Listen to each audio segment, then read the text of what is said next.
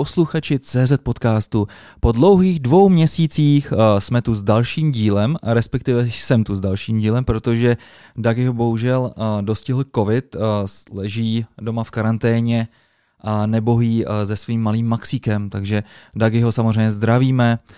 Ten důvod, proč jsme nenatáčeli, byl opět covid, protože z místnosti, kde jsme, kde nahráváme normálně, jsem musel vytvořit covidárium pro své děti, kteří se zde vystřídali a postupně jsme jim ten covid vyléčili. Takže to byl jeden z důvodů, pak to byly nějaký dovolený a podobně. Takže dva měsíce, opravdu dlouhá doba. Ani jsem neměl tu sílu a odvahu podívat se na náš věrný Patreon, kolik našich posluchačů se odhlásilo tady z toho podcastu. Nemám vám to absolutně za zlý, protože pokud nevydáváme, samozřejmě neposílejte nám penízky, ale pokud se vám tento díl bude líbit, můžete nám něco poslat. Tak, dneska jsem tu tedy opět sám.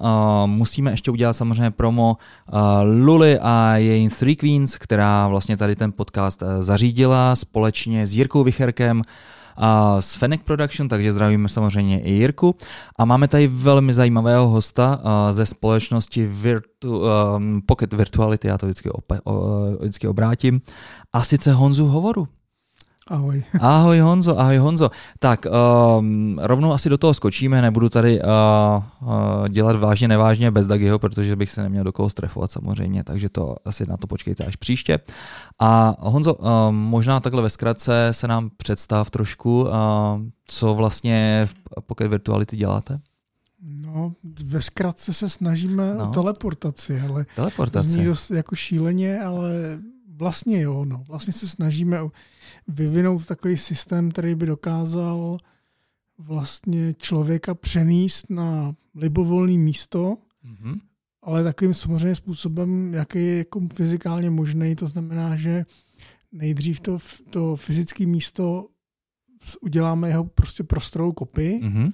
ale uděláme ji okamžitě v reálném čase mm-hmm. a potom toho vzdáleného člověka pomocí virtuální reality vlastně do té kopie přeneseme. Mm. A k tomu potřebujeme na tom fyzickém místě buď jiného člověka v brailích pro rozšířenou realitu, která má jako, kde je nějaký strukturální senzor, a nebo tam potřebujeme třeba dron, který má vlastně nějaký senzory. Takže samozřejmě musí tam být něco, co tu kopii umožní udělat. Ne, že by to přímo udělalo, protože to je výpočetně náročný, takže pak ty data někam odtečou, my si mm. něco jako provedem, mm. ale musí tam být něco, co jakoby tu realitu zprostředkuje. Jasný, rozumím. A tohle je tvůj první projekt, nebo co jsi dělal předtím?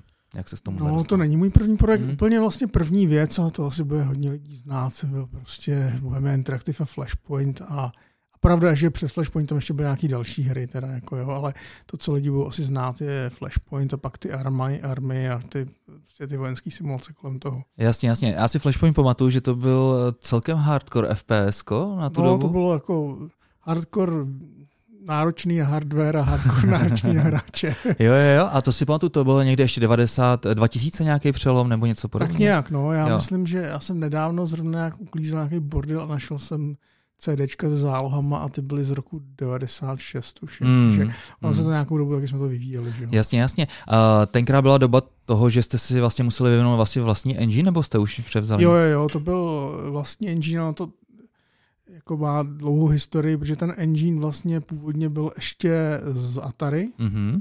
a to byla tuším jakoby diplomová práce Ondřeje Španěla Aha. Eh, na Matvizu, který Aha. jako psal Gravon na, na Atari Falcon, což byl takový 32-bitový poslední výkřik od mm-hmm. Atari. Než, to bylo než, po STčku, jo? Teda. No, no, no, no mm-hmm. než, než se Atari položilo. tak, tak byl takový jako počítač raritní Atari Falcon a na tom ten Ondra uh, dělal prostě nějakou diplomku, mám pocit.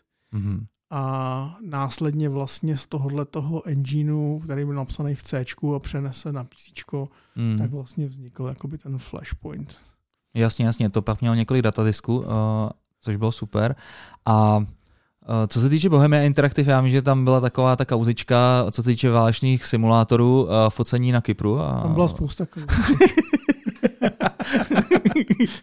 Tohle byla ta nejznámější, bylo těch průšvihů bylo jako spousta, jo, ale no, eh, prostě eh, my vždycky, když jsme dělali nějakou hru, že jo, tak jsme použili mapový podklady nějakého ostrova. Já mám pocit, že třeba Flashpoint to zrovna bylo, když jsem byl na dovolený, to byla Levka, Dakrk a takový. Mm-hmm. A, A tady to, to už bylo v době teda, já už já jsem byl jako jednou nohou pryč, takže úplně jako jsem se toho neúčastnil, ale prostě ty kluci zase tam sbírali podklady ve smyslu fotili prostě hlínu, trávu, mm. kamení, eh, koupili si tam nějaký mapy, že jo, prostě klasicky, když se dělá to prostředí herní. Mm-hmm. A vlastně potom tam měli, mám pocit na dovolenou, to ještě to bylo takový zajímavý, že já mám pocit, doufám, že nebudu kecat, že on je tam, protože samozřejmě ten, ta Bohemka má v obrovskou fanouškovskou komunitu, tak on je tam potkal, pozval nějaký fanoušek. Mm-hmm. Že se tam s nima sejde. No a potom u soudu se z toho fanouška vykluboval nějaký agent. Jo? agent no. To je hustý. Takže je možný, že, eh, že prostě to celé bylo jakoby, nebo to je skoro jistý, že to bylo jako součástí nějakého plánu. Proč k tomu došlo, to mm. jako není úplně jasný, mm. protože tam jako probíhal i nějaký jako politický šarvátky mezi starostou tenkrát toho, jo, nebo Aha. takovýho, nebo zároveň ještě, že jo, ta Bohemka v té době měla tu vojenskou část, která se účastnila nějakých výběrových řízení, jo, takže to mohlo být jaký snaha poškodit tu Bohemku jako od konkurence. konkurence, mm. jo, to, to jako nevíme, to se asi nikdy nedovíme ani. Jako, jo. Ale ta vojenská část, to je zajímavý, co přesně ta Bohemka dělala? Ta vojenská, to je vlastně historie zajímavá. To, to vzniklo mm. tak, že když se dělala ta hra, tak potom uh, lidi v Austrálii, myslím, že ty já se nespomínám, jak se ten člověk jmenoval, ale David, ale nespomenu si už například, už to strašně dávno, tak ten jakoby byl v australské armádě a nějak jakoby upravoval ten flashpoint po dohodě s náma, jakože oni na tom jako cvičili. Simulátor. Hm. A vznikl takhle vlastně jakoby Bohemia Interactive Australia. Mm-hmm. A potom jakoby s Czech Investem se to přesunulo do Prahy, z toho vznikl BISIM. A vlastně na té technologii, na které byly postaveny ty hry, tak vznikla taková platforma, která jsme VBS. Mm-hmm a dneska teda už používají jinou technologii, jakoby už si ji vyvíjí sami, jo, že to je oddělený úplně, ale a to VBS byla vlastně taková jakoby um, otevřený simulátor pro vojáky, kde se dal trénovat nějaká jako logistika a taktika a takové záležitosti. Jo, jo, jo. A v jakých armádách to třeba využili, dá se to říct? V podstatě ve všech západních armádách, to znamená jako hmm. jako byl Amerika, Izrael, NATO, Hustý. prostě všude. Mm, no. mm. A právě, že oni docela poráželi i ty velký, jakoby jako Lockheed a Boeing a takovéhle firmy, takže no, takže a dneska vlastně to je úplně oddělený. Potom ono, teďka už něco to bylo za rok, jestli 2010, 11, to prodali vlastně investičnímu fondu Riverside. Mm-hmm. A mhm. teď zrovna nedávno proběhlo tiskem, možná jsi to viděl, že Baje to koupilo mm-hmm. od mhm. toho Riversideu. No. Mm. Dneska už to jsou úplně oddělený jako firmy. Rozumím, rozumím. Takže Bohemia Interactive eh, celkem krásný zářez, hezký projekty a pak se teda rozhodl... No, tak já jsem byl z jeden z těch spoluzakladatelů, já jsem samozřejmě, já jsem byl jako vlastně trojka. Aha, aha. Znamená, že to založili de facto ty bráchové Španělé, Ondra, aha. Ondra s Markem a já jsem jim zač, začal jsem tím, že jsem jim pomáhal dělat vlastně tu 3D grafiku, protože jo. jako moje specializace byla vždycky 3D grafika. Jo, jo, jo, jo. Takže ty máš vystudovanou co za školu? Že já jsem dělal jakoby ČVUT, kybernetiku, Kyberu, hmm. A zrovna teď, jak jsem sem jel, tak jsem si vzpomněl, jak je to v tom braníku, jak vždycky, když jsme přišel dopis se zeleným pruhem, tak jsem se orosil. to bylo jediné, co mě na té škole drželo.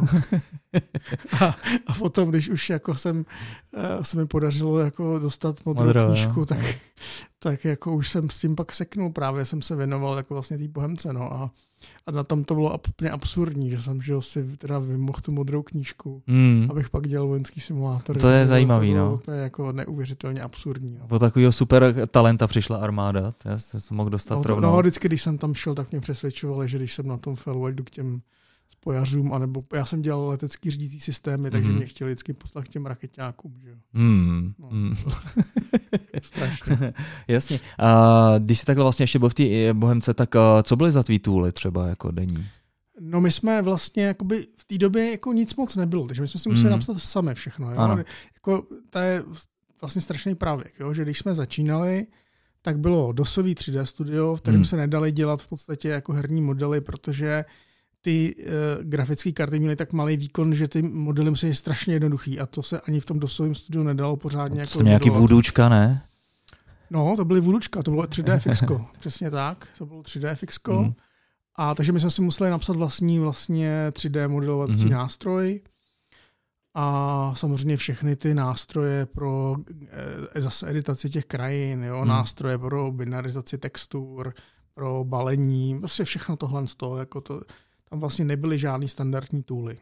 Mhm. A já myslím, že díky tomu ta BMK se dostala tam, kde jako je dneska je a i, to, i ta vojenská část, že oni vlastně, my jsme vyvinuli kompletně vlastně všechny nástroje, celý ten systém. Jo. Jasně. Z tohohle pohledu to mají dnešní studia jednodušší samozřejmě, stáhnou Unreal nebo Unity a Mají, jedou. no, jasně, no.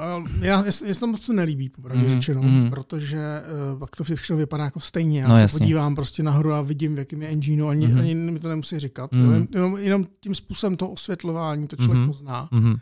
A uh, taky si myslím, že to vlastně, oni vždycky říkají, to je taková ta demokratizace, Jo, jo, tohle z toho, ale ta demokratizace vede k tomu, že ten herní trh je jako totálně přesycený. saturovaný, hm, jasně. Jo, no. takže potom jako vlastně člověk přijde na, na Steam, tam je Hmm. milion a jedna hra, Hmm. všechny jsou přibližně stejný, Hm, přibližně vypadají všechny stejně, že se ještě do toho koupí ty asety, že nemají jo. A vlastně jako dobrou hru tam člověk jako ani jo, zapadne to mezi. o, To je prostě takový ten internet dneska je takový jako eh, hromadný, Hmm. jo, to je jedno, jestli to je fotografie, knížka, hudba, jo. prostě to je za, zaplavený. Že Jo, jo, jo, nic originálního. Já vlastně poslední hru, která mě celkem bavila, tak to byly vlastně výplody od Amanita Design, která byla vlastně fakt Jsou strašně zvláštní, jako Kuba. Zvláštní, jo, no. přesně tak, no. Takže to se mi, to, to se mi líbilo hodně. Případně pak, uh, jak on se to jmenovalo, o, o, mi to vypadlo, taková hezká obsačka, poetická japonská. To je jedno. Já jako tím samozřejmě nechci říct, že No. nejsou dobré hry, které který jakoby nej, jsou na těch standardních enginech, zase samozřejmě to některým těm vývojářům dá prostor věnovat Mhm. se tomu jako designu. Mm. To mě některý kamarádi teďka jako za, uškrtili. Ano. to, kdyby to jako závěr toho byl, že, že všechny hry, které jsou udělané na third party jsou špatný, tak jako není, ale ta doba se samozřejmě změnila hodně. No. Ale určitě to vede k tomu, že prostě ten trh je, stra- je jako zaplavený. Mm-hmm, mm-hmm. Rozumím. Uh, to znamená, byl jsi grafik a pak se rozhodl teda po- Já jsem byl takový postavit- jako technický grafik. Jo, Jo, Já jsem jo. samozřejmě jako uměl nějak programovat jo, a, a do, docela rozuměl jsem té technologii, Mhm. mm-hmm. že jo, jo, takže takže prostě já jsem dělal, nej, za, samozřejmě začal jsem, když jsme byli tři, no tak jako někdo musel dělat ty 3D modely a někdo musel říct eh, tomu Ondrovi, jak má jakoby vlastně udělat ten, eh, ten Oxygen, to byl ten nástroj na to modelování, respektive Mhm. mm-hmm. samozřejmě Ondra měl nějakou představu, ale to vždycky se trošku liší potom od toho, že ten člověk používá denodenně, takže takže vlastně jako eh, jsem měl vliv potom jak vy, na to, jak vypadaly ty nástroje. No potom uh, byl samozřejmě problém, že jo, s, s pohybama, takže jsem tady vlastně stavil první optický mock-up, že jo, jsme Mhm. jeli jako do Viconu do Anglie a pak se to tady jako stavilo. No, A ten optický mockup to vypadá jak? To je vlastně spousta kamer, který eh, na- člověka se nalepí takový reflexní Mhm. body, takový kuličky a eh, ty kamery se jako skalibrují, takže oni ten systém ví, jak vůči sobě jsou, oni se jakoby svítějí na toho člověka v infračerveném nebo blízko infračerveném světle a ten materiál na těch kuličkách je takový zvláštní, že on jako odráží tím zpátky tím směrem, taky to jako, jako odrazka, Mhm, ty- mhm. co se jako našívá na ty bundy, co Jasně. mají děti, aby byly vidět. A no a potom je tam nějaký chytrý software, který, když ví, jak ty kamery jsou vůči sobě a vidí v každé kameře jenom ty kuličky vlastně, že nic jiného nevidí, Mhm. že tam nějaký filtr, Mhm. tak sko- vlastně zrekonstruuje ty kuličky v prostoru, jak Rozumím. se pohybují. No a Mhm. na to se navlíkne nějaká kostra Mhm. a na tu kostru se navlíkne Maso. jako maso, to je ten Mhm. 3D model. On je to Mhm. samozřejmě jako, má to spoustu jako záludností schovaných v sobě, OK. to není takhle jednoduchý, ale principiálně to takhle funguje. Mhm, mhm. A tady to studio to využívali i nějaké jiné firmy, nebo jenom, jenom Bohem? Jo, my jsme dělali i jakoby, že třeba pro reklamní agentury, a- že to v té době to bylo strašně drahý. Já si myslím právě, no. Době- Já už si nepamatuju, kolik Hmm. to jako stálo, Mhm. ale možná, že třeba 10 milionů korun v té době. No jasně, což byly no. hrozný peníze. A hlavně to muselo být absolutně šílený, ještě v té době třeba byly kamerky na kazetky, ne? To je ještě, Ne, tohle to už- byly jakoby vlastně... Uh, to byly vlastně analogové jako CRTčkové kamery, No. tenkrát u toho prvního mockupu, kde, se, kde byla potom nějaká digitali- digitalizační jako jednotka. Mhm. po který se to jako posílalo a, a tak potom vždycky ze třech kamer to jako teklo do jedné krabice, která to nějak jako spojila Mhm. a posílala dál.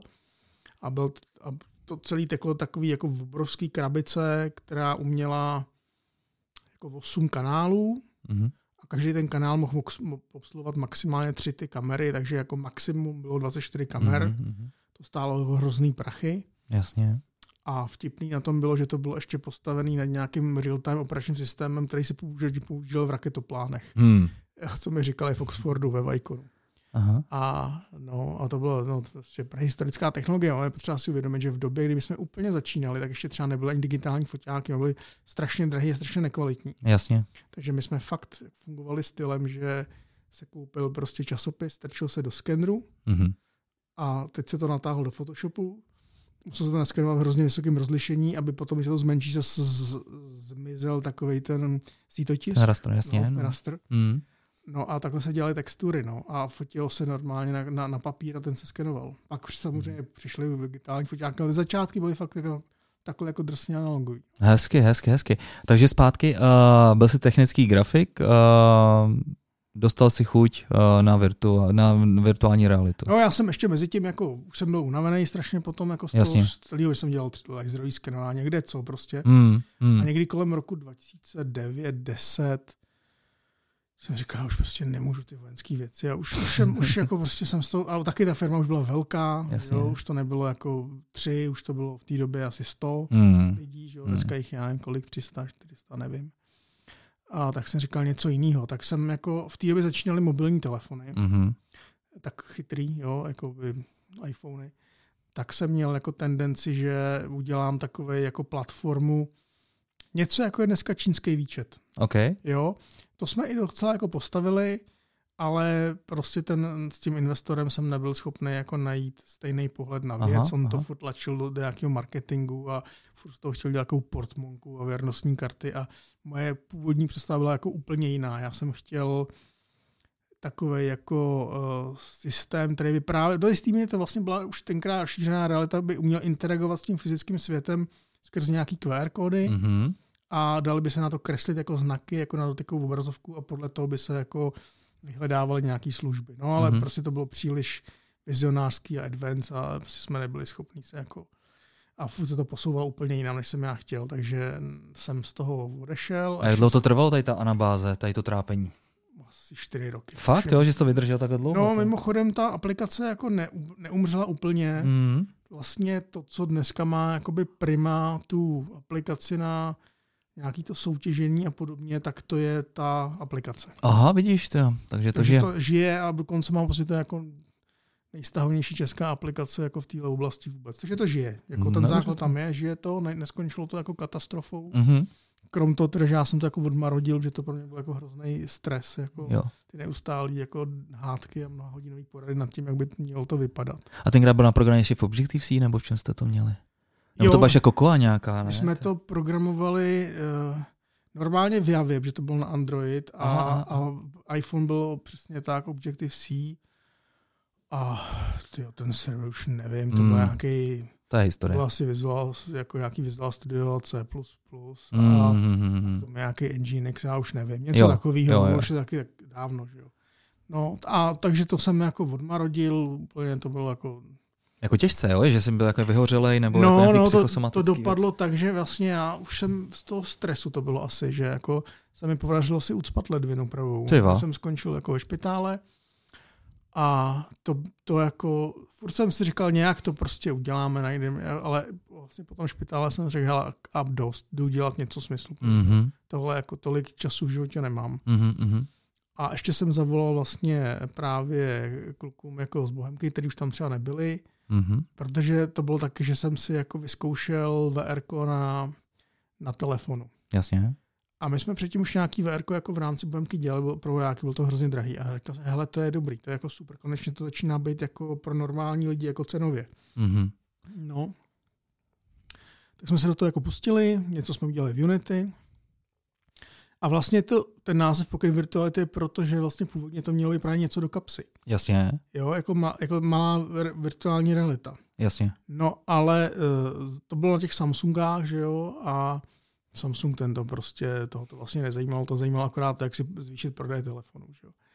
Ale mezi tím se mi dostalo do ruky do Hol- HoloLens od Microsoftu. Mhm. A teď tam právě, jako vlastně, a byl jsem v Itálii, kde bylo zemětřesení a napadl mě vlastně tenhle ten trik, jak udělat tu teleportaci. Mhm. Jak vlastně tam dostat ty záchranáře. Jo.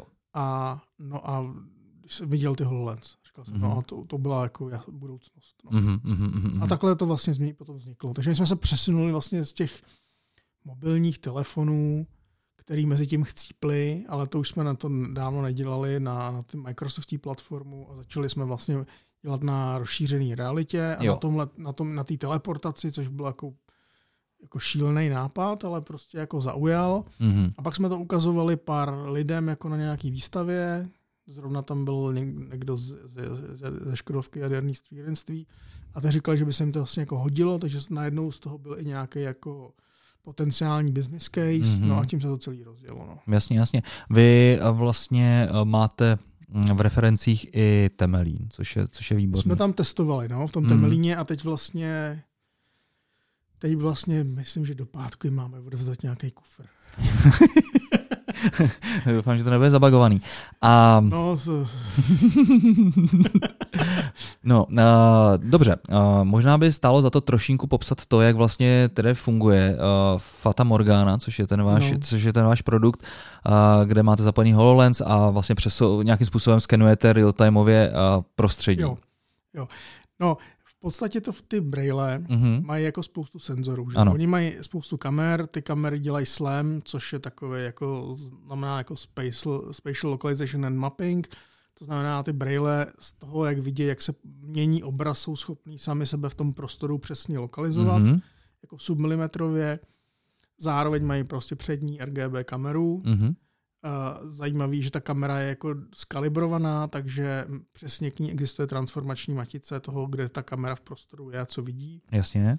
Krom toho mají nějaký strukturální senzor, který hmm. teda slouží původně k jiným účelům. Vlastně je to k tomu, aby když se udělá nějaký jako oni tomu říkají hologram, to jako fyzikální hologram není, ale prostě 3D model, který se vznáší v tom světě, tak někdy můžeme chtít, aby když ho dáme tamhle za židli, aby ho ta židle zakryla. Jo. A k tomu vlastně musí ty braille znát, jakoby mít ten strukturální senzor, jo? znát mm-hmm. aspoň částečně geometrii jako, toho světa. Mm-hmm. No a my vlastně jako využíváme data z těchto těch senzorů k tomu, aby jsme udělali kopii toho skutečného světa, to znamená jako nějaký 3D model pokrytý texturama. Mm. Problém samozřejmě je, že to zní jako, že to je jako jednoduchý, mm-hmm. ale ono to jednoduchý není. Za prvý ty braille mají hrozně malý početní výkon, mm-hmm. za druhý uh, samozřejmě to všechno běží z baterky, takže ty senzory mají malý dosah. Jasně. Uh, je to různě jako zašuměný, mm-hmm. děravý, protože ty fyzikální principy, na kterých tyhle ty uh, strukturální senzory, a jedno, jestli se budeme bavit o time of flight senzor, jaký má HoloLens nebo LiDAR, jaký má iPad, když on jako zase lidar, no oni tomu říkají lidar, on to úplně lidar není. Mm-hmm. Ale jo, tak eh, to má nějaký jako omezení, takže se to světlo se povodráží do pryč na lesklých površích. Jasně. Ztratí se na černých površích, že mm-hmm. jo, jo. Když tam jsou nějaké jako uh, konkávnosti, tak se to nevrátí. takže uh, my musíme potom tyhle věci opravit. Jasně. Nějaké neuronky? Takže používáme neuronky, mm-hmm. používáme i nějaké jako tradiční metody, jako řidký fotogrametrie. Mm-hmm. To je co? A to znamená, že prostě když se dívám na z různých směrů na, na ten svět, mm-hmm. tak a mám ty fot, fotky, tak jsem schopný právě přes ty feature pointy zjistit vlastně, jo. jak vypadá prostorová struktura. Mm-hmm. Takový ty vlastně programy, co vyfotím z deseti stran nějaký předmět a On ti to udělá 3D model. On ti to udělá 3D model. Mm-hmm. Akorát, že my to máme horší v tom, že protože to je jako řídká fotogrametrie, protože když fotíš vázu z různých mm. směrů, tak je tam velký překryv ten fotek, těch fotek, jo? nebo ty plochy v těch fotkách. Mm-hmm. Když děláš místnost, tak se díváš směrem zevnitř ven mm-hmm. a ty fotky se ti nepřekrývají. Že? Takže, takže ta úloha je mnohem jako spojit, horší. No, jako pri, metoda je stejná nebo princip, ale problém je, že, tam je to, že to je řidký. Aha. No. no a tohle z toho, vlastně s tím se snažíme jako opravit ty data. Mm-hmm. Jo? Vidět do větší dálky, než vidí ten senzor, zaplnit ty díry a obecně jakoby zlepšit tu přesnost toho, eh, toho senzoru. Prostě, hmm. nebo, nebo prostě toho, co získáme. No a to si právě to... myslím, protože jako ten no. senzor přece, ten, ten mesh, co si toho vypadne, tak musí být hodně ten takový... je hrubej. Hrubej, ten je prostě? No. Hrubej a ještě navíc, že on, on samozřejmě tam je spousta věcí, které hrajou roli. Třeba hmm. i to, že ta přesnost toho slemu je nějaká, protože jakoby v ideálním případě samozřejmě ta přesnost je dobrá, ale mm. ve chvíli, kdy kolem tebe jsou nějaký lidi, kteří se hejbou, tak tam je spousta feature points, který se vlastně pohybují a to může jakoby eh, zhoršit samozřejmě jako schopnost těch brailí eh, no. se orientovat. Že jo. Takže tohle všechno musí jako opravit, mm. aby jsme skonstruovali to prostředí jako správně. a musíte to opravit tak rychle, že je samozřejmě nějaká kaskáda procesů, že jako nejdřív máš nějaký hrubší data a pak je třeba zlepšuješ, ale, mm-hmm. Ale stejně to musíme opravit jako v řádech prostě třeba vteřin. Jo? No jasně. No. První data mít prostě rychle, mm-hmm. jo? to znamená jako téměř okamžitě real time a další třeba v nějakých kaskádách. Prostě, mm-hmm. A, takže takhle. Jasně, a to se pak děje všechno vlastně na vašich serverech tady, takže to prostě během těch se, několika sekund putuje sem do Čech a no, pak zase takhle, zpátky, nebo jak to funguje? My, my vlastně teďka, my máme tak, to je takový, jako, že ty firmy jsou citlivé na ty, na ty data. To je jasný. Takže no. my máme řešení, které buď je jako lokální, to znamená, mm-hmm. nějaký počítač, jako vytvoří si lokální Wi-Fi síť a mm-hmm. to prostě používají, když to potřebují v rámci fabriky jenom. A nebo teda teďka řešíme vlastně cloudový systém, mm-hmm. kdy vlastně my vytvoříme jako virtuální stroj, který to jako zpracovává. A výhoda toho cloudu je, že vlastně je možný ten virtuální stroj vytvořit jako fyzicky blízko těm brailím. Rozumím. Jo, to je takový, jak se formulují o tom 5G, o tom edge computingu, tak samozřejmě jako to je něco, co jako je žádaný, že vlastně jako spustíš ten Amazon prostě umí zjistit, kde se nacházíš mm-hmm. a podle toho ti pustí ten stroj jako co nejblíž, aby ta latence byla malá prostě tomu, kde ty data pořizuješ. Jo, rozumím. No. A samozřejmě, pokud jde třeba o ten ovládací pultík v Temelínu, tak tam samozřejmě nechceš mít uh, moc chyby, že jo, abys neudělal. Tak, uh, pak uh, vy teda uh, děláte jenom ty real life uh, skeny, nebo máte třeba i předpřipravený nějaký, že si ten člověk může připravit nějaký scény? Já my vím, máme, že no, nějaký tréninky a tady ty věci. Jo, jo, jo, to můžeš kombinovat. Ano, ano. Typický case třeba je právě takový, že máš, já nevím, představ si, že chceš dělat nějakou montáž nebo trénovat montáž něčeho na autě, mm-hmm. udělat nějakou držbu mm-hmm. a nějaký kedový data máš a mm-hmm. nějaký nemáš. Jasně. A oni, ty zákazníci to někdy dělají tak, že právě použijou ten skener, hmm. vlastně udělají základ třeba kus toho auta, na ten si hodí nějaký marker. Jasně. A na to si přihodí ty kedový data. Jo. S kterými pak manipulují v těch brailích. Jo, jo, takže jo. jo. Jakoby kombinují obojí. Jo, jo takže pak jsou ty části přesnější, než co by tam ten sken. No jasně, jasně. A hlavně hmm. ten sken, že vždycky má ten problém, že jakoby to máš z jednoho kusu, že, že když to jako skenuješ, tak prostě vezmeš kus auta, na tom autě je kolo, ale to kolo je furt součástí toho jednoho meše. Hmm. Když máš jako kedový data, tak je tam ta struktura, že? mm-hmm. prostě ta hierarchie, jak to jako rozebírat, jak mm. tu rozborku zborku vlastně. Jo, ten váš skener ten by mě velmi zajímal, a protože vím, že se pohybují, že teďka vlastně na trhu je spousta 3D skenerů, ale strašně pomalých, jo? že vlastně když třeba, můžeš tam naskenovat uh, člověka a podobné věci, ale je to třeba na minuty, že takhle musíš ho pomalinku no. projíždět a podobně. Takže uh, vy třeba, kdybych měl HoloLens, tak mohl bych si třeba stáhnout váš framework a ten nějak využít, nebo tohle vůbec neposkytujete? Ale zatím, zatím to neposkytujeme. Mm-hmm. My jako, ono je to, rozumíš, to je jako těžký, že to všechno musí být dost, poměrně dost jako zintegrovaný do sebe, aby to dobře jo, fungovalo. Jo. My se jako snažíme udělat takovou věc, pro, jakoby, že teď jsme hodně svázaný s tou Microsoftí platformou. Ano. A snažíme se jako z ní ze strategických důvodů jako umět i utíct. Aha. Takže eh, teďka vlastně třeba tu aplikaci, co je v těch brailích, tak ta je jako UVP, mm-hmm. ale a na napsaná v C++. Okay. Vlastně, tak se ji snažíme jako přepsat do .NETu šestky, mm-hmm. protože potom budeme schopný jako to kompilovat a deployovat do i úplně jiných deviceů. Jo, jo, jo, to mě právě napadlo, že jako patrioti byste měli využít VR Engineers, Jo, my se s nějak kamarádíme. Jo. A tam je jediný jako problém, a že oni dělají, oni se pohybují trošku v jiném segmentu. Jo. Dělají prostě velký VR braille se širokým zorným polem pro piloty. Uh-huh, Když to jim potřebujeme spíš jako lehký standalone braille, Rozumím. který pustíš hned, když je nějaká havárie. Uh-huh.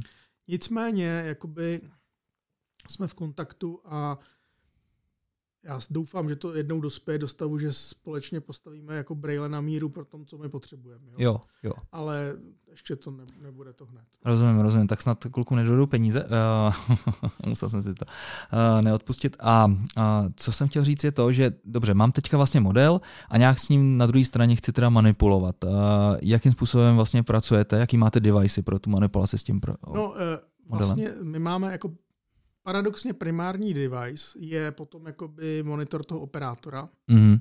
Takže ten operátor vidí, jakoby, jak tam přibývá ten svět, mm-hmm. vidí v něm ty kedový data, může se dívat z pohledu toho člověka, co je fyzicky na tom místě, nebo se může volně tou 3D kamerou rozlížet. Ono to potom přináší takové jako zajímavé možnosti, které ani nás jako nenapadly, když jsme to dělali. Mm-hmm. Jo, že třeba někdy máš nějaký třeba kedový data ale zjistíš, že když to skenuje, že to neodpovídá. Jo. Mezi tím se něco změnilo. Jo. Že to chceš třeba jakoby vidět na sobě. Jo? Mhm. Mm-hmm. Nebo, nebo další problém je, že dneska, kde kdo dělá takový ten remote, že se díváš na to video, co ten člověk Mm. mm. jako vlastně vidí.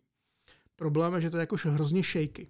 Mhm. Takže když se na to máš dívat dvě hodiny, tak je to chvilku blbě. Jasně. Když to, když rekonstruuješ ten model a pokrýváš ho vlastně jakoby tou texturou, tak ten se jako neklepe, že jo? Ten Mhm. mm-hmm. prostě je, jo? Takže další věc je, že se ten remote dá dělat mnohem jako díl stabilnější. Jo. Další třeba věc, která nás nenapadla, ale vlastně jako je jasná, když prohlá, prohlížíš tento zařízení a my ho vlastně rekonstruujeme tím prohlížením, tak my zároveň vlastně víme, kam se spodíval a kam ne. Mhm. Takže pro tu maintenance, kde potřebuješ na konci nějakou zprávu, jestli to ten člověk opravdu prohlídl, Jo. Tak my jsme schopni vlastně vygenerovat a ukázat Checklist. ti Hmm. mapu, že se tam fakt podíval a jak moc. Jo. Mhm. Nebo, eh, co je strašně zajímavé, a to vůbec nás nenapadlo, a co teďka řešíme s některýma zákazníkama, je jakoby IP protection. Jo? Mm-hmm. Že oni prostě, eh, představ si, že něco jako montujou a mají různý jako subdodavatele, který chtějí mít kontrolu nad tím, co tam dělají. Jasně. Ale oni nesmí vidět všechno. Jo. A je to něco, jako když na Teamsech, já nevím, chceš hodit, si tam dáš jiný pozadí. Mhm. Že to je strašně jednoduchý. Tam je nějaká primitivní neuronka, která jakoby odsegmentuje toho člověka a za něj plácne obrázek. Jasně. A teď si představ, že máš jako schovat něco, o čem Mhm. nevíš, co to bude, že jo. Jo. Ale my, protože máme tu, tu 3D scénu, Aha. tak my můžeme klidně udělat takovou věc, že řekneme, hele, o třech metrů dál všechno domluví. Jo. Jo, jo. Jo? jo. A to, to přesně děláme. Takže potom jako vlastně umíme generovat jakoby streamy, video streamy v reálném čase, který jako může uschovávat různé části té scény. Že? Mhm, mhm. Kdo třeba jako je nějaký praktický použití tady to? No já nemůžu Neříkej, neříkej klienta, to je, řekni třeba segment. ale, ale prostě uh, většinou jsou to jako technologicky strašně citlivé firmy. A nebo Jo, třeba, co jo. můžu říct, je, uh, máš prostě halu, kde jsou satelity, máš, zákaz, Mhm. mm-hmm. máš jako zá, našeho zákazníka, který, který prostě uh, dělá tankování satelitu mm-hmm. Mhm. a ten jejich zákazník je třeba v Japonsku. Jasně. Problém je, že v té hale je spousta jiných satelitů, Jo. třeba vojenských. Jo, jo. Ale ten člověk, co řídí to tankování toho Mhm. mm-hmm. konkrétního satelitu, ten Nemusí se, vědět to. ten se tankuje na tom místě, kde se pak bude Mhm, vypouštět, mhm. tak nesmí dál vidět. Jo, jo, jo, jo. Jo? OK. A buď tam stavíš nějaký šílený stěny, což Aha. je hrozně jako prácný, Jasně. malý a nevím co všechno. Aha. No nebo můžeš použít takový systém. To je moc pěkný. A teďka teda zpátky k tomu ovládání toho modelu, jak teda vlastně... No takže buď to, I když jsi navigovat. operátor, No. tak to ovládáš prostě normálně klasicky myší Aha, aha. a u toho počítače v těch HoloLens to ovládáš rukama, jako bys prostě klikal do prostoru, že jo? Jo, jo, jo. A ve nějakou... velku máš nějaký ovladače. Jo, jo, jo, jo, jo. OK, a vy máte nějaký svůj custom ovladač? Eh, My máme custom udělanou věc, takovou klávesnici na ruku, Aha, na kte- protože někdy potřebuješ eh, to další věc, jakoby, že ty potřebuješ třeba jako kliknout na nějaký místo a udělat tam nějakou poznámku. právě. No. Jo, a to se na té virtuální klávesnici dělá strašně Mm, mm, My teda umíme dělat jakoby i hlasové poznámky Mm. a takovéhle věci mm, a dávat jim nějaký status, že vybereš, jestli to je OK nebo už Mm. prostě pase nebo tak, Mm. ale takže tak. No. jo, jo, jo. Mně to stejně jako přijde celkem na takový zajímavý zvláštní pocit, že vlastně na dálku šaháš na nějaký objekty, ale vlastně necítíš žádný, nemáš No, nějakou haptickou odezvu. Ono, ono hlavně třeba my narážíme jako na to, to je třeba jedna z věcí, kterou jako budeme předělávat, je, že on to je jako hrozně cool, No. ale je to jako na prd. a, a je to z toho důvodu, že, že výhoda těch brailí je oproti tabletu, že máš volné ruce. Ano, Jo? Že můžeš vzít do ruky šrobovák a něco montovat. ano. A ve chvíli, kdy uděláš ovládání, kde musíš klikat rukou, tak ale ten šrobovák musíš odložit. že? Ano. Takže i když teďka máme ovládání těma rukama, Mhm. tak my teďka stejně musíme udělat režim, který budeš moci ovládat prostě jenom pohledem hlavou, Jo, protože prostě potřebuješ v ruce držet ten šrobovák. jasně, Jo. jasně. Takže ono, jako, ono to vypadá strašně jako sci-fi, ale Mhm. potom jako v té praxi některé věci nejsou jako dostatečně jako ergonomický, aby, jo, že to nejde vlastně použít normálně, jo. mm, mm. Já se těším na dobu, až uh, budeme mít třeba rukavice, který uh, zároveň vlastně ti dovolí uh, tam nastavit nějaký hranice vlastně No něco, zmačnutí. něco takový jako i Jo. už existuje, Jo. jo. ale to je spíš pro to VR. Mm, jo. V tom AR mm. typicky ty prostě vidíš ten skutečný stroj, držíš v ruce ten reálný prostě francouzák a jdeš Jo. něco montovat. Jo, jo, jo. A potřebuješ vidět, jakoby, eh, kam prostě, který díl zasunout, co máš uvolnit. Co spíše budoucnost je, Mm. že máš momentový klíč, který má Bluetooth Ano, a ty braille ti říkají, komunikují s tím klíčem a říkají ti ještě utahuj a teď přestaň, protože už to utáhne. Jo, jo, jo, jo, takže takováhle vazba. Nebo, hmm. nebo prostě montuješ nějaký stroj a on se mu mění otáčky mm-hmm. a mhm. ty rovnou vidíš, jaký jsou ty otáčky toho stroje. Mm. Že je to vlastně způsob jako přímý komunikace člověk-stroj. Dobře. A už jste tak daleko, že by si dovolil tady s tím třeba operovat člověka? Ale to je zrovna strašně těžká věc. Mm. My jsme dělali nějaký jako medicínský projekty, takže mm. máme takovou jako, eh, to je docela zajímavá aplikace. Máme, máme aplikaci, která umí navlíknout na, na živého člověka nebo na figurínu jako digitálního pacienta v reálném čase. To znamená, mm. je nějaká kamera, která se dívá na postel, je tam nějaká neuronka, která umí vysolvit jakoby jeho kostru v v reálném čase hmm. a my potom jakoby na tu kostru navlíkneme jakoby model hmm. pacienta a dělali jsme to jako s lékařskou fakultou a dělali jsme to proto, aby u těch figurín je prostě problém, že samozřejmě ty figuríny dneska spoustu věcí umějí. Umějí třeba dechat, že se jim zvedá prostě opravdu hrudník, ano. ale třeba nemění barvu kůže, protože a přitom to závisí na tom, jak je okysličená krev. Jo. Nebo neumějí samozřejmě výraz žádný mm-hmm. udělat. Jo. Mm-hmm. Takže vlastně oni chtějí, aby jsme dokázali na ty figuríny, na kterých se trénují ty, ty medici, mm. navlíknout toho digitálního pacienta, který by dokázal suplovat mm. tyhle ty věci, které ty figuríny nedovedou. Ano. Takže něco takového děláme, ale je to hrozně těžký, protože tam vznikají jakoby ještě mnohem, rozumíš, jako v tom průmyslu mm-hmm. máš řečeno, ten motor je takhle velký a vždycky takhle velký bude. Jasně. Každý člověk je trochu jiný. Aha, aha. A zároveň prostě, když bys do někoho řezal, tak tam musí být strašně přesný. No právě. Takže jako vytrekovat prostě třeba skalpel v ruce s přesností mm. na setinu mm. stupně, mm. jo, když s tím budeš, to je hrozně těžké. Mm. Takže jako dneska ty, to AR v medicíně se spíš používá na to, že si třeba na toho člověka promítneš jako obrázky z tomografu. Mm. Jo? Nebo jsem viděl moc hezký, moc hezký case, že vlastně jakoby, eh, když dělají laparoskopické operace, mm tak trekují vlastně ten držák jsem, jasně. a vidíš v tom těle vlastně ten laparoskop, jakoby kde je, jeho model, jak se hýbe, když ho držíš. Mm-hmm. Jo. Mhm. Ale všechno je to ještě, nejsem si jistý, jestli to jako, podle mě to ještě není nasazený. Jo. Je, to tak, je to tak prostě jako výzkum na těch lékařských fakultách třeba v Americe. Ono, u nás ještě obrovský problém je, že jako je těžký tu udělat medicínský startup, jo, poměrně. Mm-hmm. Takovejhle, tohohle mm-hmm. charakteru, protože abys mohl takovéhle věci dělat, potřebuješ jako milion razítek, potřebuješ mít pacienty, což jde jedině, když je to v rámci jako mm, nemocnice, která je univerzitní mm. a že u nás není moc legislativa pro spin-offy. Mm-hmm. Reálně to ve zkušenosti nikdo nechce, že? protože spousta těch lidí jako má biznis založený na tom, že jako vedle toho si něco dělá, najednou by museli dát podíle své firmě, škole. Mm-hmm. Takže to si myslím, že jen tak ta legislativa jako nebude. Mm-hmm. A tudíž je to, a ještě navíc, že všechno je, je to nejregulovanější vůbec odvětví, mm-hmm. je to placený jako v finále jako státem nebo nějakou pojišťovnou. Mm-hmm. Takže jako tu medicínu my moc jako se do toho necpem, protože to vlastně jako biznisově neumíme uchopit. Mm, Je to jako hrozně zajímavý. A mimochodem, když jsme dělali výzkum jakoby kolem té teleportace, tak jsme přišli na spoustu dalších strašně zajímavých caseů, který bych rád já třeba jako rozvinul. Ano. Ale jakoby, nevím, v Čechách by to no. asi nešlo. Mm-hmm. Jo, muselo mm-hmm. by se to dělat venku prostě. Jo. A obecně myslím, že i v Evropě by to bylo složitý, že v podstatě tohle se dá dělat akorát v Americe.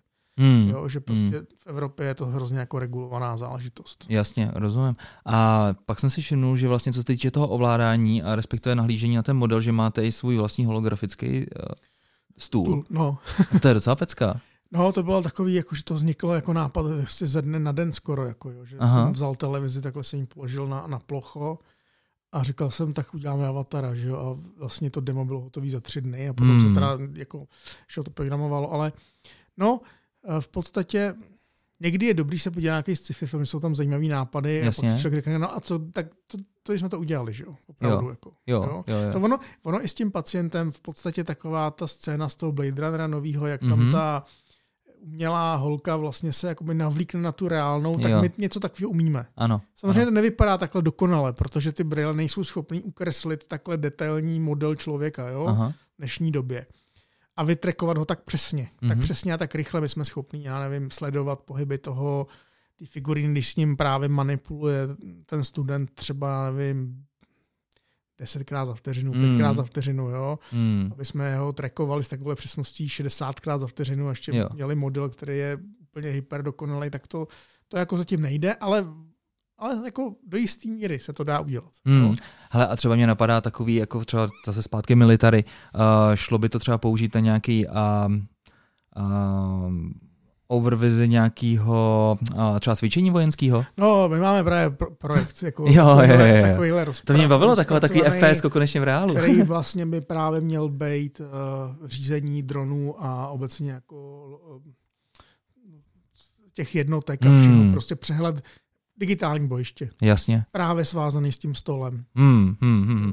A, ten, a ten stůl to máte co za technologii? To je něco Hele. od Microsoftu? Ne, to je, prosím tě, v podstatě, to je jako straš, vlastně je to jednoduchý. Hmm. To je prostě výkonný PC, OK. ke kterému je připojená dotyková obrazovka, Aha. Největší, jaká se dělá na hydraulické noze. Na tom na té obrazovce jsou vlastně jakoby optický markery, kterými Mhm. mm-hmm. umíme zjistit, kam se těma brailema díváme. Jasně. A potom vlastně jako je za- zasynchronizovaný skrz výměnu nějakých zpráv jakoby rendering v těch brailí s renderingem v tom, na, tom, na té ploše. Rozumím. OK, OK. A kolik stojí takovýhle, takováhle televizka? Dotyková? Tyjo, já už abych jako nekecal, tyjo, já mám pocit, že v té době, když se to dělalo, tak jako samotná ta dotyková Hmm. obrazovka byla asi stovka, Hmm. noha další stovka. Cože? No, ta noha, ona je to těžký totiž, jo, Jo, ta jo, jo. prostě je to drahý. A no, tak já nevím, celý ten hardware bys třeba do milionu dal dohromady. Fakt jo, no já jsem přemýšlel, že bych dětem udělal radost a, a hráli bychom dračí doupy konečně No. pořádně takhle. Mě tam ještě totiž jako lákala jedna věc a k Hmm. tomu jsme se jako nedostali, protože bohužel jako musíme dělat taky věci, které mají nějaký jako komerční využití. že víš, jako, že si vy, vy, vy 3D tiskneš jako barák, Aha. který máme vtištěný, dokonce jsou v něm světlovody, Mhm. takže takže prostě, když pod tím na té obrazovce rozsvítíš nějakou barvu, tak se ti rozsvítí různý okýnka a tak. Mhm. A ta dotyková obrazovka umí rozpoznat až nějakých, já nevím, 50-100 bodů Fakt. různě. Mhm. Takže ty potom, když z vodivého filamentu vytiskneš jako Mhm. mm-hmm. ze toho domečku nějaký, nějakou strukturu, tak můžeš ten model rozpoznat jenom tím, že ho položíš na tu obrazovku. I jak je jako zorientovaný, že jo. Mhm. No a tím mě totiž hrozně lákalo udělat jako systém, kde je ta kombinace té fyzické a digitální jako blend toho Jo, světa. jo. Takový, takový Minecraft, jo? Že bys udělal. No, v podstatě. Mhm. Mm-hmm. Jakoby, že teď je to tak, že vlastně máme to, co bylo v tom avatarovi Mhm. mm-hmm. a mně by se ještě líbilo, bys právě mohl fyzicky jako Mhm. mm-hmm. šahat na ty, teďka můžeš fyzicky šahat samozřejmě na tu dotykovou obrazovku, Jasně. ale mohl bys jako fyzicky manipulovat s fyzickými objektama Hmm. a ty augmentovat. Jasně. Jo. Takový SimCity pěkný, no. To by se mi taky líbilo. No, no, takže Hmm. to, to, je takový, ale říkáme, takových jako nápadů máme spoustu, ale musíme... Jo. Jo, jo, jo. jo Když, jsme, když jsme u, tě, u, tě, u toho množství nápadů, kolik vás teda je vlastně v týmu teďka? Ale teď nás je asi 25. Myslím Hezky. si, že nás bude brzo tak 30, že teďka dost hajrujeme. Hmm. a těch jako inženýrských po- pozic eh, jsou, dejme tomu, jako dvě třetiny. Jasně, jasně. A to je co za skills potřebujete? Cčko? No, uh, to je, to skoro stydím říct, ale hodně, hodně C++. Ano. Nicméně, nicméně, to se právě jako skoro stydím říct, jsme zjistili, že dneska jakoby .NET C Sharp my už nejsme schopní jako napsat program, který by byl v C až na výjimky Hmm. rychlejší než ten, ten kompilátor toho, Hmm. toho C Sharpu je dneska tak dobrý, třeba mm-hmm. šestkovej, že ve většině případů je rychlejší než ten nativní kód v tom C++. Tak to je úžasné. Hlavně je to teda kvůli jako alokacím paměti, Mhm, mm-hmm. které jsou mhm. bohužel jako, to je spíš problém asi Windows, jo, Mhm. mm-hmm. jsou prostě jako pomalý. Mhm. Že já i vím, že i právě v Bohemce si kluci nakonec museli napsat vlastní alokátor. Takže my jsme jako hodně věnovali tomu C++ kódu v těch brailích, kde fakt jako každá milisekunda hraje roli. Mhm. Ale ukazuje se, že bude lepší jako to psát v tom dotnetu Mhm. A jenom ty výpočetní části si napsat v tom C++ a invoknout je do toho kódu. Jasně, OK. A na cloudu teda máte co? Ty říkal si AWS, že tam používáte? používáme AWS, Azure, To? Azure, jasně. no, Mhm. ale my, my takhle, my pod, já jako se snažím nebejt závislej na těch jednotlivých platformách. Jo, to jo. jde, jo. Takže ve skutečnosti jako náš cloud je stejně virtuální mašina. Mhm. Jo, Mhm. Jako, to je vlastně jeden produkt. To je jedno, jestli to pustíš v nějakým jako počítač fyzickém Hmm. serveru, Mhm. anebo prostě to vezmeš, Mhm. zabalíš to do nějakého jako kontejneru a Hmm. pustíš. Jo, my nevyužíváme žádný jako Azure specifický nebo Amazon specifický funkce. Jo, jo. Hele, a když takhle uh, přenášíte ten model, uh, jak uh, silný připojení internetový musíte mít, protože přece jenom třeba ty fabriky nej, nejsou tak zase úplně vybavené optikou. No, to je právě ta finta, že hmm. my to vlastně, jako když ty data přenášíme z těch brailí ven, tak oni jsou relativně malí. Okay. My to jako procpeme přes mobilní signál. Mm-hmm. Mm-hmm. A samozřejmě teď jsme třeba zkoušeli uh, přes Starlink to udělat, jo, přes 5G v Čirku jsme to zkoušeli, ale jako víceméně ty, snažíme se, aby ty data byly jako relativně malý, aby okay. to byly opravdu jako megabity. Jo, jo. jo. A, a to je další jako krásná věc toho systému, té rekonstrukce toho světa, že když děláš jako remote assistance postavenou na videu, hmm. tak je samozřejmě obrovský problém latence a konektivita. Hmm. Jakmile konektivita je v pytli, tak si slepej. Jasně. Když máš 3D model, tak i když ti vypadne, nebo vypadává konektivita, ty mm. pořád můžeš jako operátor kliknout na nějaký místo a říct, tohle mm. mi zkontroluj. A ta šipka o tom, tohle mi zkontroluj, ta se přenese ve chvíli, kdy Jasně. zrovna je spojení a je hrozně maličká. Jo. Takže ty dva lidi furt můžou kooperovat. Mm. I když to spojení je úplně jako hrozně špatný. O, tak je to takový trošku přes ruku, ale, ale tomu, tomu rozumím. Tomu říkám jako checkpointy, jo? Je jo, to takový ten jo. systém prostě dáváš ty značky a říkáš tohle, hmm. tohle, tohle. A dobrý na tom je, že to právě můžeš dělat třeba v různých časových pásmech, jo? protože typicky představ si, že máš jako Škodovku tady a Škodovku v, třeba v Dili, jo, mm-hmm. v Indy, mm-hmm. a prostě, že ty lidi jako nejsou oba online. U tý, Jo, jo, jo. U té prostě klasický remote asistence, která je postavená na videu, musí být mm. vlastně oba online. Mm. Ale to, to, je hrozně blbý, protože ten jeden potřebuje spát, že jo, prostě jsou postupný, jo. jo. Ale tady on to projde, ten druhý se na to podívá, druhý den naklikám tam to, co má, hmm. zkontroloval šarže, tohle. Jo, jo, jo. Ten si vezme braille a vidí tam ty šipky updateovaný, hmm. jo, rozumíš. Jasně, no, je to lepší určitě než nějaký slovní popis tyjo, do nějakého tiketu, tak, tak, tak Dokonce vlastně právě jako nám to umožňuje dělat takovou jako věc, jako který mi říká jako kooperace zpátky v čase, hmm. protože tobě běží to video a my můžeme, nemusíme klikat jenom na ten model, můžeme klikat do toho, do toho videa, protože my hmm. máme vždycky tu prostorovou informaci. Ale ty si z toho videa můžeš jako vytáhnout snímek. Hmm. A on už tam dávno není v tom místě. Jasně. Na ten klikneš a řekneš, tady potřebuji zkontrolovat. A jemu se objeví korektně v tom prostoru, na tom místě, mm. Ta poznámka, co má udělat. Mm. Když ty se na to díval v době, kdy on už je dávno někde jinde v toho stroje. No Honzo, jak to popisuješ, tak to zní samozřejmě absolutně super. Uh, tím, že jsme samozřejmě, ten pouze audio podcast, tak uh, by asi bylo hezčí to ukázat v nějakých videích, jak to funguje, protože se to toho hůř popisuje.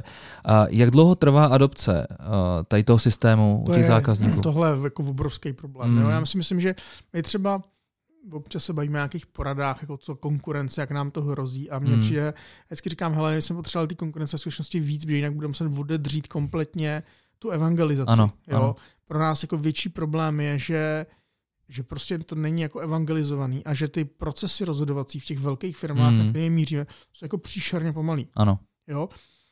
A to je úplně jako absurdní. Mm-hmm. Jo? Mhm. Je, to, je to skoro rok, co jsme jako měli několik meetingů z NASA. Mm. A předevčírem si objednali trial. Jo? A mezi tím uteklo tři čtvrtě roku. Jasně. Jo? Škodovka něco chce a od, od chvíle, kdy řekne, že něco chce, do chvíle, kdy dostaneme v objednávku, mm-hmm. je to třeba 6-7 měsíců. Mm-hmm. Jo? A i hůř. Jo? I hůř. Jo? To, to je šílený. A druhá věc, teda samozřejmě tam tam jsou nějaký objektivní důvody. Aha. Samozřejmě, že ještě jako ty brýle třeba nemají strašný zorný pole, mm-hmm. jsou moc těžký, nevydrží na tu baterku dlouho. A, a pak jsou tam takový ty jako absurdní důvody, jako vypadám v tom blbě. no tak to se mi představit třeba Japonci, že tady to řeší. No to řeší Češi. Češi, jo? Normálně, jasně. Aha, to jsou takovýhle modelky, to vidíš. Má Češi na lince, prostě mladý Boleslavy, to nechtějí, protože to vypadá blbě. Frikulíně z mladý Boleslavy, vidíš to. No. no, tak prostě, že jo. Jako. Mm. Hele, co tam vlastně děláte ještě, koukal jsem vlastně, jednak je to hardware. Ty HoloLens, ty jsou, ty používáte jako takový, nebo, nebo je nějaký my, update? My je tak jako různě občas upravujeme. Jo, jo, ne, jo. že bychom přímo zasahovali těch brailí, ale třeba jsme jediní na světě, který jako k tomu umějí připojit externí kamery. Protože, okay. protože ono to jako vypadá, že to je jako PC a že k tomu strčím USB kameru a ono nic. Že? Mm-hmm, mm-hmm. Protože Microsoft to tak jako různě povohýbal a vořizal. A já musím říct, že úplně jako nejsem happy z toho, jak ty Holen jsou jako vevnitř udělaný. Mm-hmm. Je to takový bastel trochu jako ve smyslu, vzali jsme mobilní telefon, který ale jako neděláme Mm. a k němu jsme přes nějakou sběrnici připojili nějaký další device a to Ok. jsou vlastně HoloLens. OK.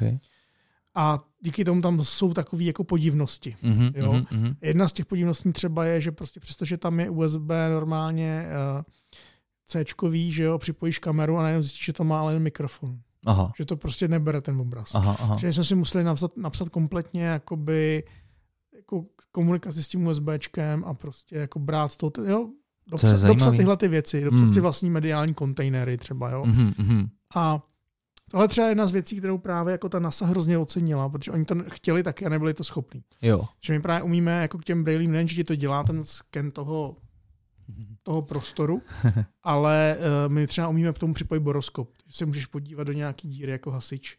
A to všechno odstreamujeme skrz ten systém ven. Jo, jo. Hele, a tady ty externí kamerky, respektive bodoskopy, to jsou nějaký vaše eh, výrobky, anebo to jsou jako ne, normálně, to jsou normálně volně dostupný? koupitelný, volně Jo, dostupný. Co my jo. jsme prostě udělali, že jsme upravili jakoby, uh, ten software, aby byl schopný s tím komunikovat. Jo.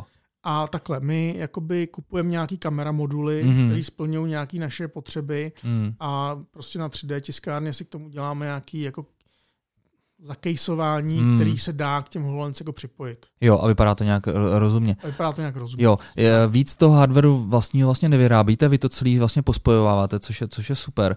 Nicméně už to děláte nějakou dobu.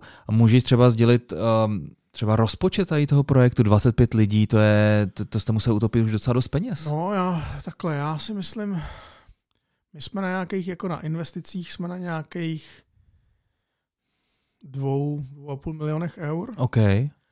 a plus teda máme nějaký výzkumný granty, Mhm, mm-hmm. mhm. jeden grant, který jako Jasně. nějak běží a jako ten tým narůstá, ten tým nebyl od začátku 25 lidí, Jasně. to jako narůstá No. průběžně, ale jo, Jasně. jako jasně, Aha. stojí to nějaký jako peníze a ještě to, to je právě na tom to nejhorší, že ten, že ten jakoby ta rychlost toho, jak to adoptuje ten průmysl, Mm. ty velké firmy, protože pro nás ty malé firmy nedávají jako smysl. Jasně. Jako oni žijou prostě v úplných jiných časových horizontech No, než jasně. my. Jo. Takže to je jako v tomhle tom je to šílený. Hlavně co se týče splatnosti faktur. To, No to je další věc, že to samozřejmě přijde jako ze školy. No, ne, nemůžu jmenovat. No, už to prostě řekl. jsem to řekl. Prostě přijde papír, že a tam říkají, že si můžeme tu platnost, tu splatnost. Jako, 6 měsíců? Payment terms? No a že si můžeme zvednout o 1% třeba jako tu cenu. To je úžasný, ty jsou tak hodný, no. No. Mezi tím tady chudáci, chudáci z, z Pocket Virtuality jedí chleba a vodu. E, Já zase musím jako Škodovku pochválit, že to je taková firma jako jedna z mála u nás, která Mm. má jako fakt inovační oddělení, jo, kde jako Jo. se těmhle věcem věnují.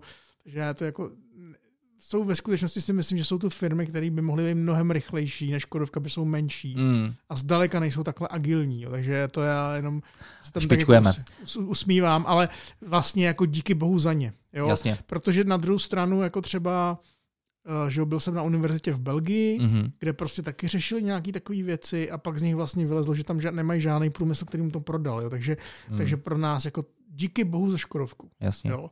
Protože ta Škodovka jako vlastně driveuje ty inovace. Mhm, Jo? mhm. Bez té Škodovky by vůbec takové věci tady ne, ne, ne, nebyly. Takže já Jo. zase jako si na ně vlastně díky bohu za, za, za to. Jo? A i třeba, když se bavíme s, já nevím, třeba s Audi, OK. tak ty jsou jako mnohem pomalejší než ta Škodovka. Hmm. A já si vždycky říkám, že oni říkají, no jo, Škodovka to je daleko od Wolfsburgu. Aha, aha, Jo, aha. že oni mají poměrně velkou míru autonomie, jo? Že, to, že ve srovnání třeba s těmi ostatníma automobilkama v tom koncernu, ta Škodovka ještě je takové jako ostrov pozitivní deviace. To jo, ale Jako. st- stejně, abyste dodali pro Škodovku, tak musíte figurovat v tom jejich obskurním uh, systému, kde získáte to svoje dance No čísílko. jasně, to zalistování, to to zalistování. trvalo prostě asi tři měsíce. Taky jsem si tím No. procházel, no. A pak No. každý čtvrt rok vlastně pingnutí, jestli to všechno sedí, ty údaje a podobné věcičky, no hrozný. No. Tak, uh, to je tady ta věc. A ještě bych se zeptal, uh, co jsme týče těch peněz, uh, vy už za sebou máte nějakého investora? Nebo... Máme, my máme investice jako toužimský kapitál Aha, a teď jsme získali taky ještě zase nějakou investici a už bychom rádi jako trošku šli jako víc do světa. rozumím. ale potřebujeme. Uh, je to jako složitý v tom, že ty v Evropě, to je jako zajímavý rozdíl, jakoby evropský fondy Mhm. mm-hmm. jsou hodně vázaný na nějaký jako B2B segment Mhm. a to má nějaké jako výhody a nevýhody. Ta výhoda je, že to může otevřít jako trh ale nevýhoda, že je jenom v určitém segmentu. Mm-hmm. Jo? Že prostě se dohodneme s nějakou automobilkou a jsme vázaný na to. V Americe jsou ty fondy, které nejsou takovýhle. Problém je, že Amerika je strašně zaměřená na ten consumer market. Mm-hmm. A na takovýto škálování, který ale jakoby může takhle ve velkým fungovat jenom v tom consumer marketu. Že? Mm-hmm. Prostě naberte milion uživatelů a... My vám dáme peníze, jasně. Jo, jo, jo. Mm-hmm. Což vůbec není jako náš teďka, jakoby naše cesta. Že jo? A uh, to je vlastně i s tím ARKem je to v tom taky komplikovaný, že vlastně to ARK jako zatím jako se člověk říká, dobře, tak Apple udělá Braille, co s nimi ty lidi budou dělat. Jako zahrajou si na tom pár her, mm. když to zakryjou, tak si na tom pustí ve 3D nějaký film, jestli mm. budou chtít.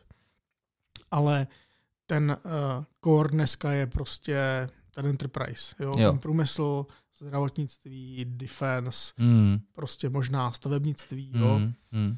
A až se to tam uplatní a trošku se jako to proseje a nastaví ty standardy a budou ty brýle dobrý, mm. tak si dovedu představit, že to potom jako za levný peníze se dostane do, tý, do toho consumer marketu, protože jako představa, že si koupím, koupím prostě za 20-30 tisíc brýlek telefonu, abych si na tom zahrál čtyři hry a hmm. zkusil opravit jako odpad. Hmm. Jo. A stejně se mi udělal blbě z toho, to je jako mě, já mám prostě problém tady s virtuální realitou. Ono, no takhle, ono to AR naštěstí tam tohle není, jo, protože jo. tam vidíš že jo, tu realitu, mm. skutečnost a jenom se do ní něco domíchává, mm, takže hmm. ti to jako nerozbíjí ten vestibulární aparát. Ano. Takže tam tohle není, ale prostě stejně, jako je to vlastně hrozně drahá technologie mm.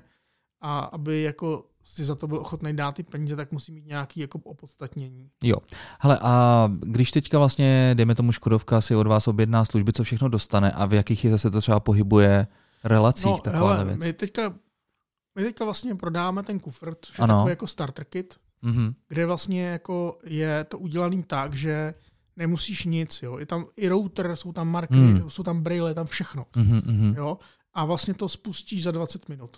Okay. A má to tu výhodu, že si to vyřeší tu, jako tu lokální síť a nemusíš s tím jako otravovat tvý IT jo. a řešíš tyhle ty věci. Jo? Mm-hmm. A takováhle věc prostě stojí, tuším, 30 tisíc eur plus nějaký okay. roční maintenance. Aha, jo? Aha.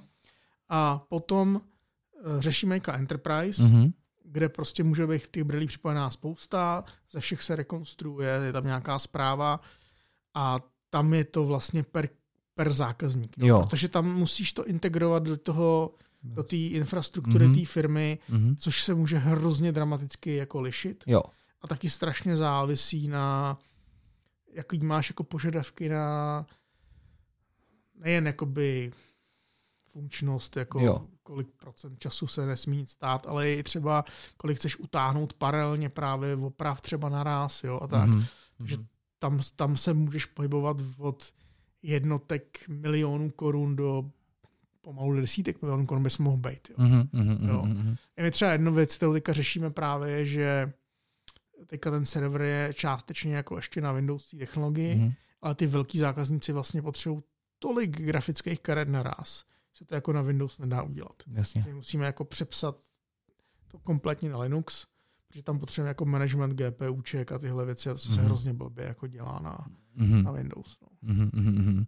To je zajímavý. A, a teďka mi ještě pověz jako osobně, protože ty vlastně máš technický background, teďka si vlastně hozený do role CEO a ale přesně jenom přijde, že se furt udržuješ jako technologicky. No co... mě samozřejmě ty papírování něco bys nebaví, že jo, to aha, musím aha. Povídat, jo. to je úplně okay. jasný, to je jako asi poznat.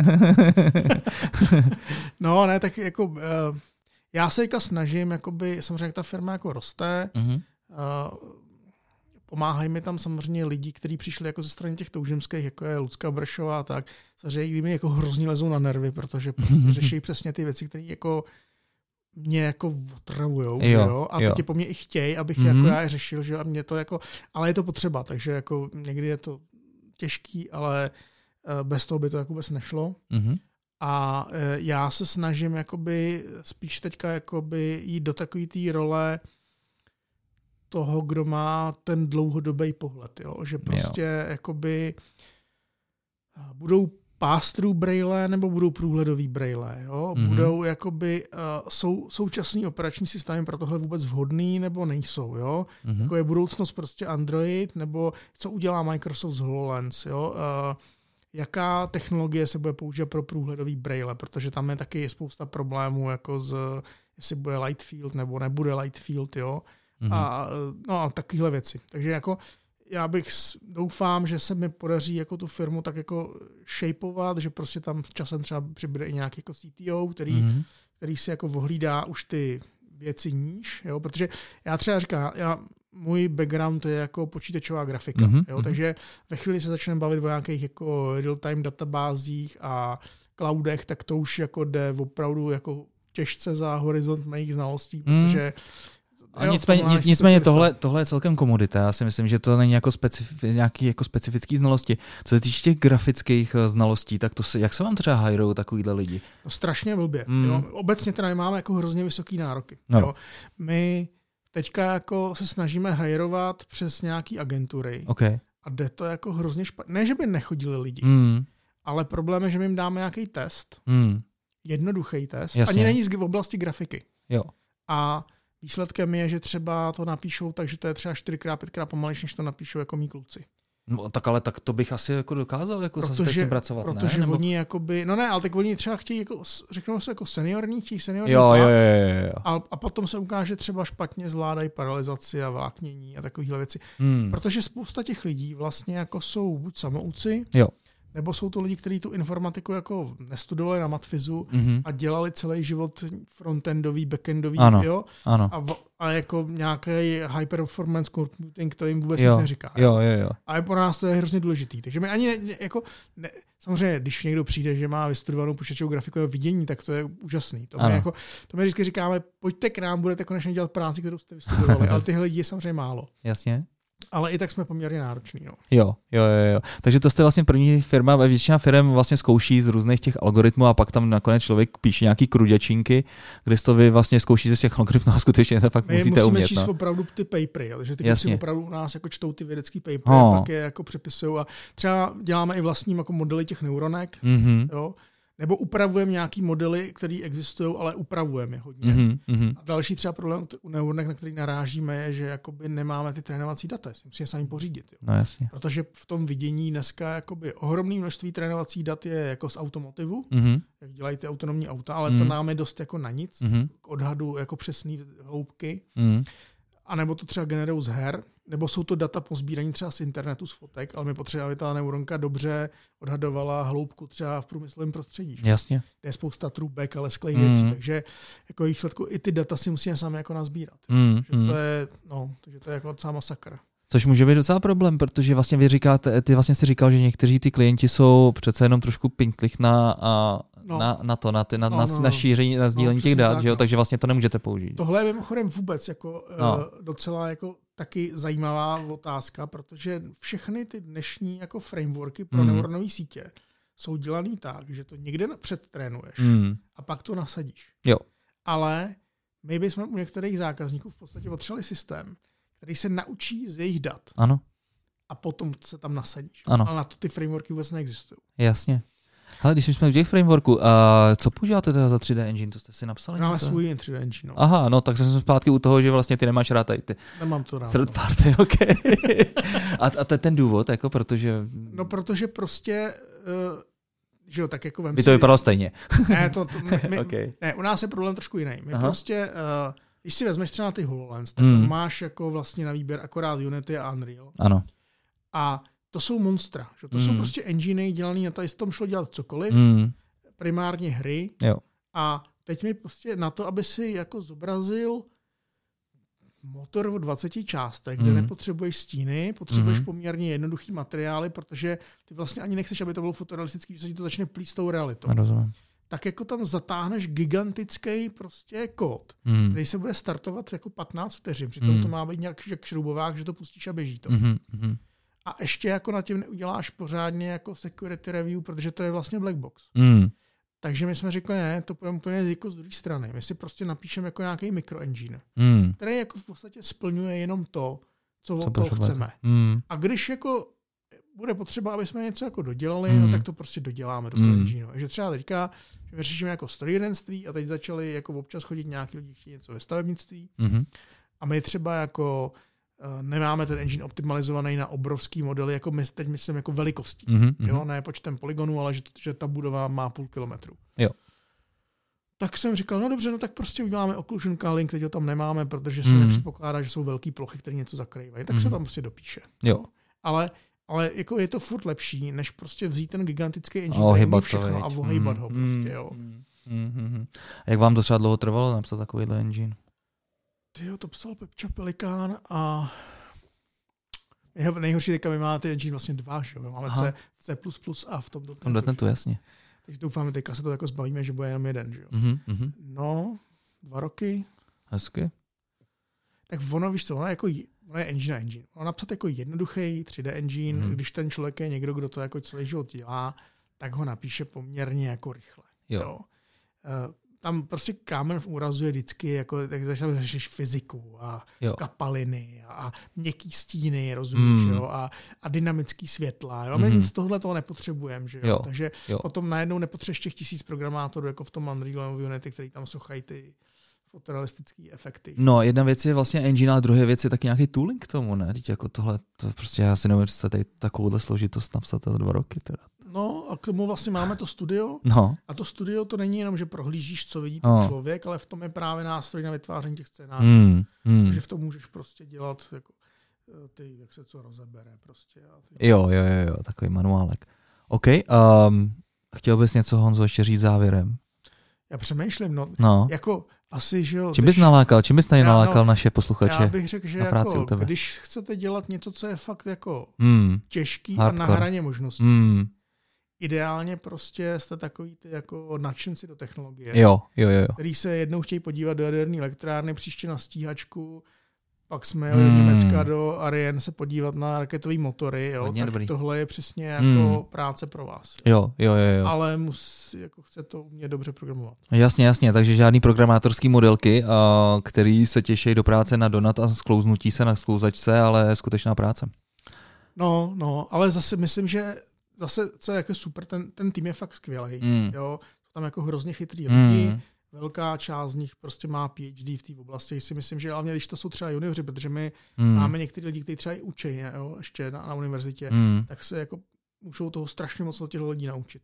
A jak říkám já, a lepší je najmout juniora, který ještě nenašel svoje hranice, než senior, který už použil je naše a už se neposune. No, no jasně, no, takže, určitě. Takže tak. Uh, Honzo, děkuji za výborný povídání. Já sice nejsem tady z té oblasti, ale dozvěděl jsem se spoustu věcí. Doufám, že vy posluchači taky. A příští díl už snad i s naším milým Dagim, případně možná featuring Luli. Takže zdravíme oba dva. Díky Honzo ještě jednou. Taky.